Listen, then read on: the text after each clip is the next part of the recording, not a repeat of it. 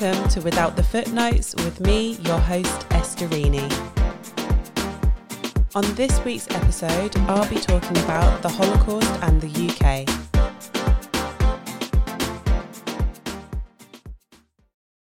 Hi, friends, and welcome to season three, episode three of Without the Footnotes, not your typical Holocaust lecture. I hope everyone has had a lovely week.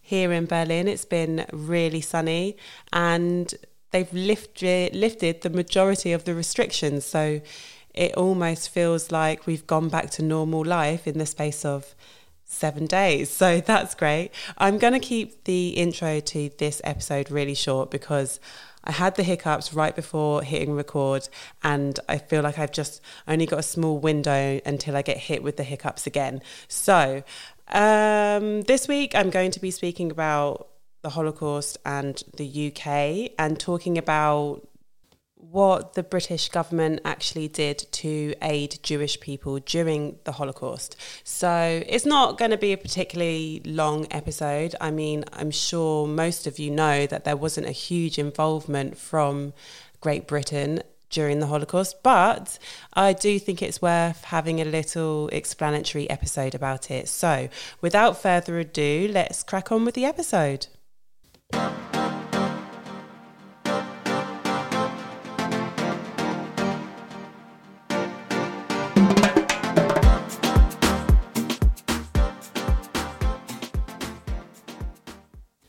Okay, so let's have a look at what happened in Great Britain during the war, and mostly going to be talking about the issues surrounding immigration and just going to touch a little bit on um, what the government was aware of. So, although there were opportunities for immigration before the outbreak of World War II for Jewish people, the start of the war put a stop to immigration to most Western countries. Why? Because it was forbidden by the Nazi government in October of 1941. So, following Kristallnacht, the night of the broken glass that happened in November of 1938, which I've spoken about in the first season, um, so go and check that out if you're wondering what it is, or just have a little Google. Um, if you type in the Night of the Broken Glass or Kristallnacht, then it will come up with an explanation for you. So, um, following Kristallnacht, the rescue of approximately 10,000 Jewish children from Nazi Germany, Austria, Czechoslovakia, and Poland was organised. These children, aged from 0 to 17 years and were to be granted refuge in the United Kingdom until it was safe for them to either immigrate to another country or be reunited with their families. So, this rescue effort would become known as the Kindertransport, which means children's transport in English. And many children, unfortunately, never saw their families again following the Holocaust. So I personally think that the Kindertransport is a great example of how, in the early stages of genocide, civilians and governments have the power to intervene and save lives without knowing that people are going to be or are being systematically murdered. And as we know, technically, no murder need to take place for genocide to be perpetrated. So, although this rescue was arranged before the order of the final solution was enacted, it still is a significant example of what what can be done during their early stages of genocide. So, how did this all come about? Well, following on from the violence of Kristallnacht, prominent leaders from the Jewish community in Britain and refugee aid committees lobbied the British government into easing immigration restrictions so that Jewish children could enter the UK without their parents. And I'm really sorry if I'm a bit croaky today, but I do have, for the first time in my life, I have hay fever. So um, I'm a bit short of breath. So just bear with me.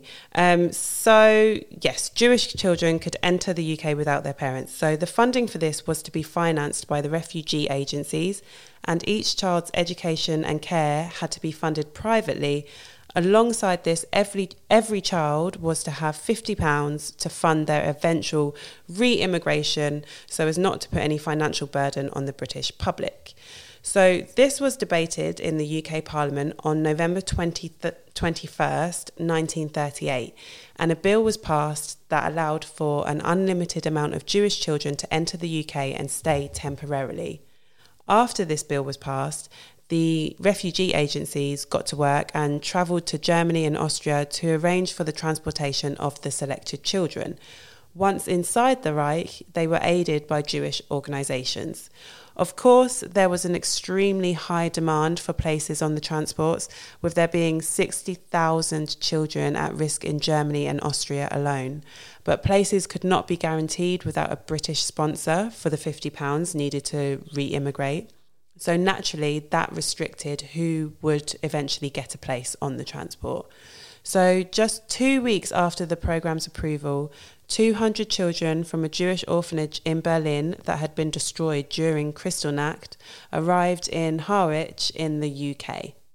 So, for the next nine months, children were transported from the countries that I mentioned earlier by train to ports in Belgium and the Netherlands, where they then sailed to the UK. The last transport left Germany on the 1st of September 1939 um, which is the outbreak of the Second World War. And the last transport to leave the Netherlands was on the 14th of May 1940 when the Dutch authorities surrendered to German forces. So, although the programme was short, 10,000 children managed to escape Nazi occupied Europe. Around half of them were placed with foster families, and the other half stayed in hostels, schools, and farms throughout the country. And after the end of the end of World War II, most of the children children whose parents had perished became either became British citizens or emigrated to Israel, the US, Canada, or Australia. So, as you can imagine, this is quite a significant initiative because it's um, just utilizing foresight basically and looking at the situation as is and seeing that it's deteriorating for um, European Jews and the the government being lobbied and then coming to a decision on what to do about it. And if you think about if you zoom out a bit and think about this, what parents would have had to go to to make that decision to send their children abroad um, at this point, so in 1938. And it must have just been terrifying. And of course, you can only send your children if you fit um, specific requirements, especially with having a sponsor. And also, you you are sending your children across Europe and then across the sea to the UK. That's not a small trip.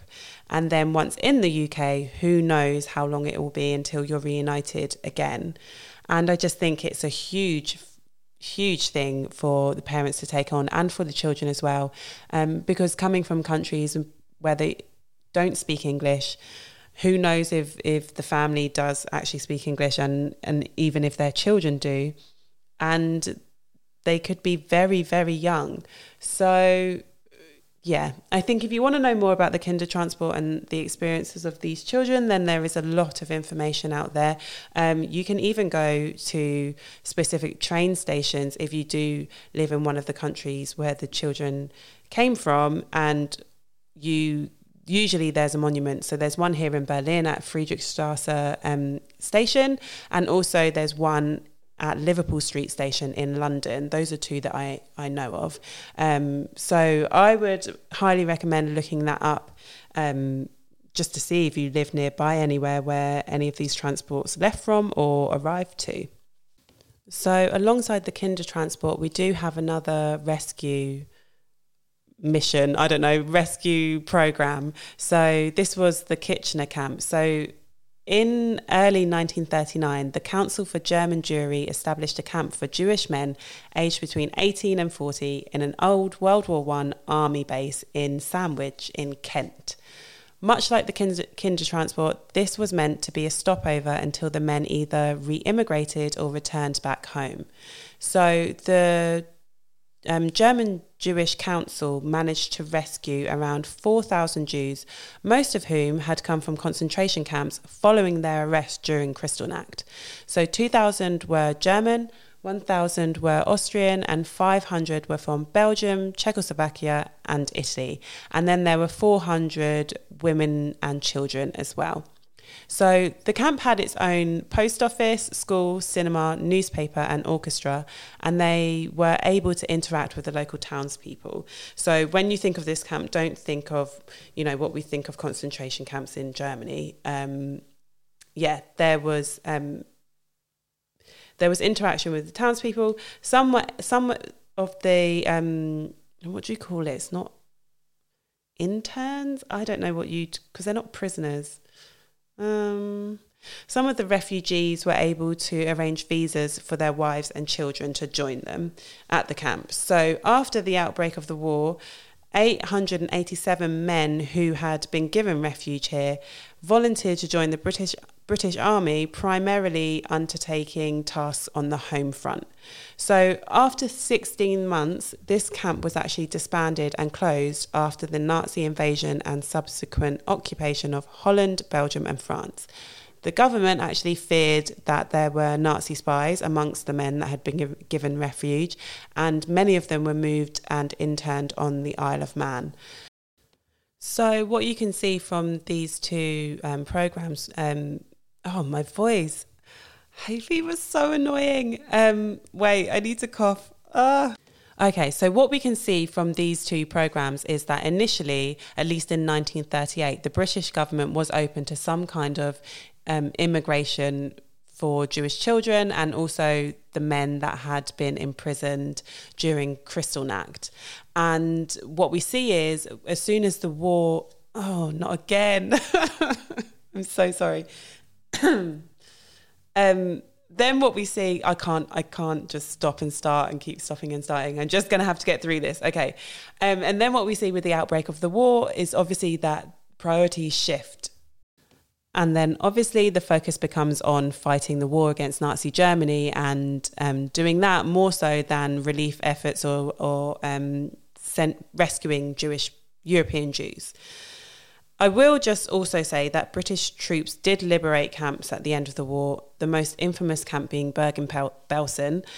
But I'll save the details of that for another episode when we delve into the camp system a little deeper, probably in another, a completely different series from this one, um, because there is so much to unpack in each different camp. I mean, you could just, you could do a whole podcast just purely based on that. Anyway, Finally, I want to touch on the UK's response to the Holocaust in general. I have spoken about this before and how British intelligence was informed of the final solution. And I think Winston Churchill himself even brought it up in the House of Commons. Um, however, the British government decided to take the stance that the best route to go down RE um, the Holocaust was to win the war and as a result put a stop to the systematic killing of Jewish people.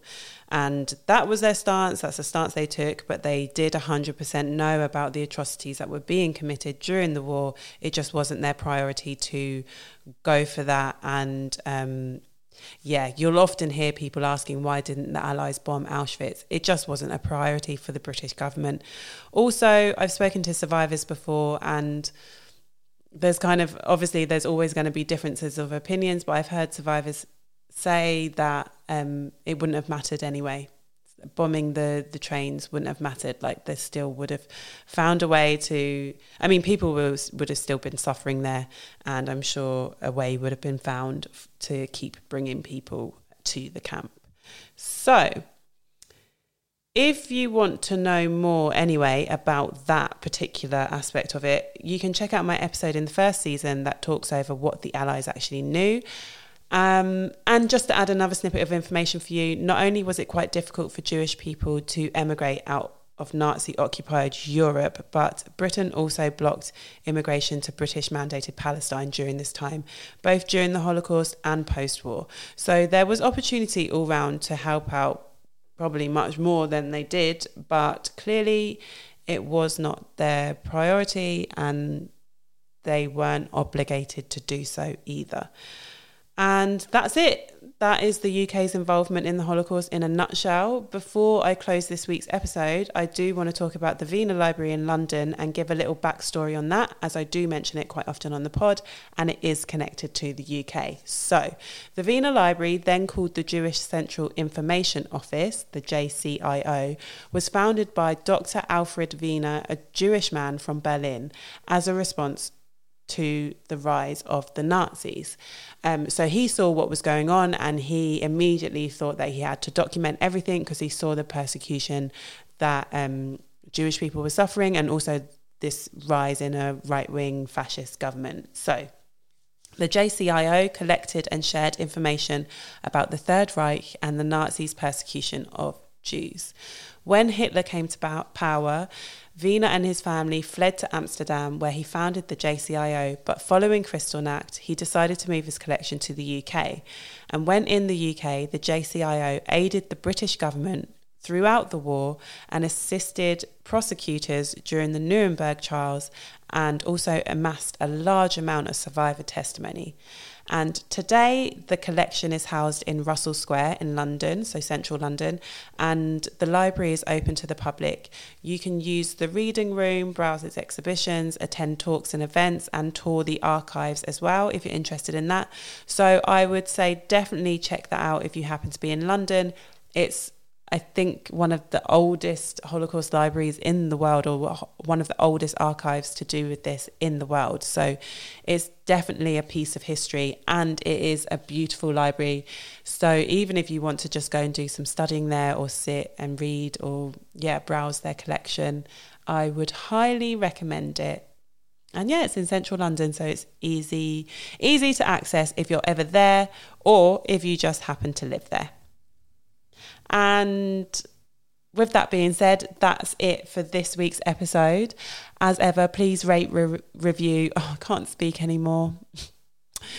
please rate, review, and subscribe. Also, if you do have any questions or anything, or anything interesting that you find, like please don't hes- hesitate to DM me or send me an email. Info at withoutthefootnotes.org is the email, and Instagram is at without the footnotes. I'm losing all my brain cells, so I'm going to sign off. Hay fever has ruined me for this week, but we got through it without me hiccuping again. So I guess swings and roundabouts. And I will catch you next time. Okay, ciao.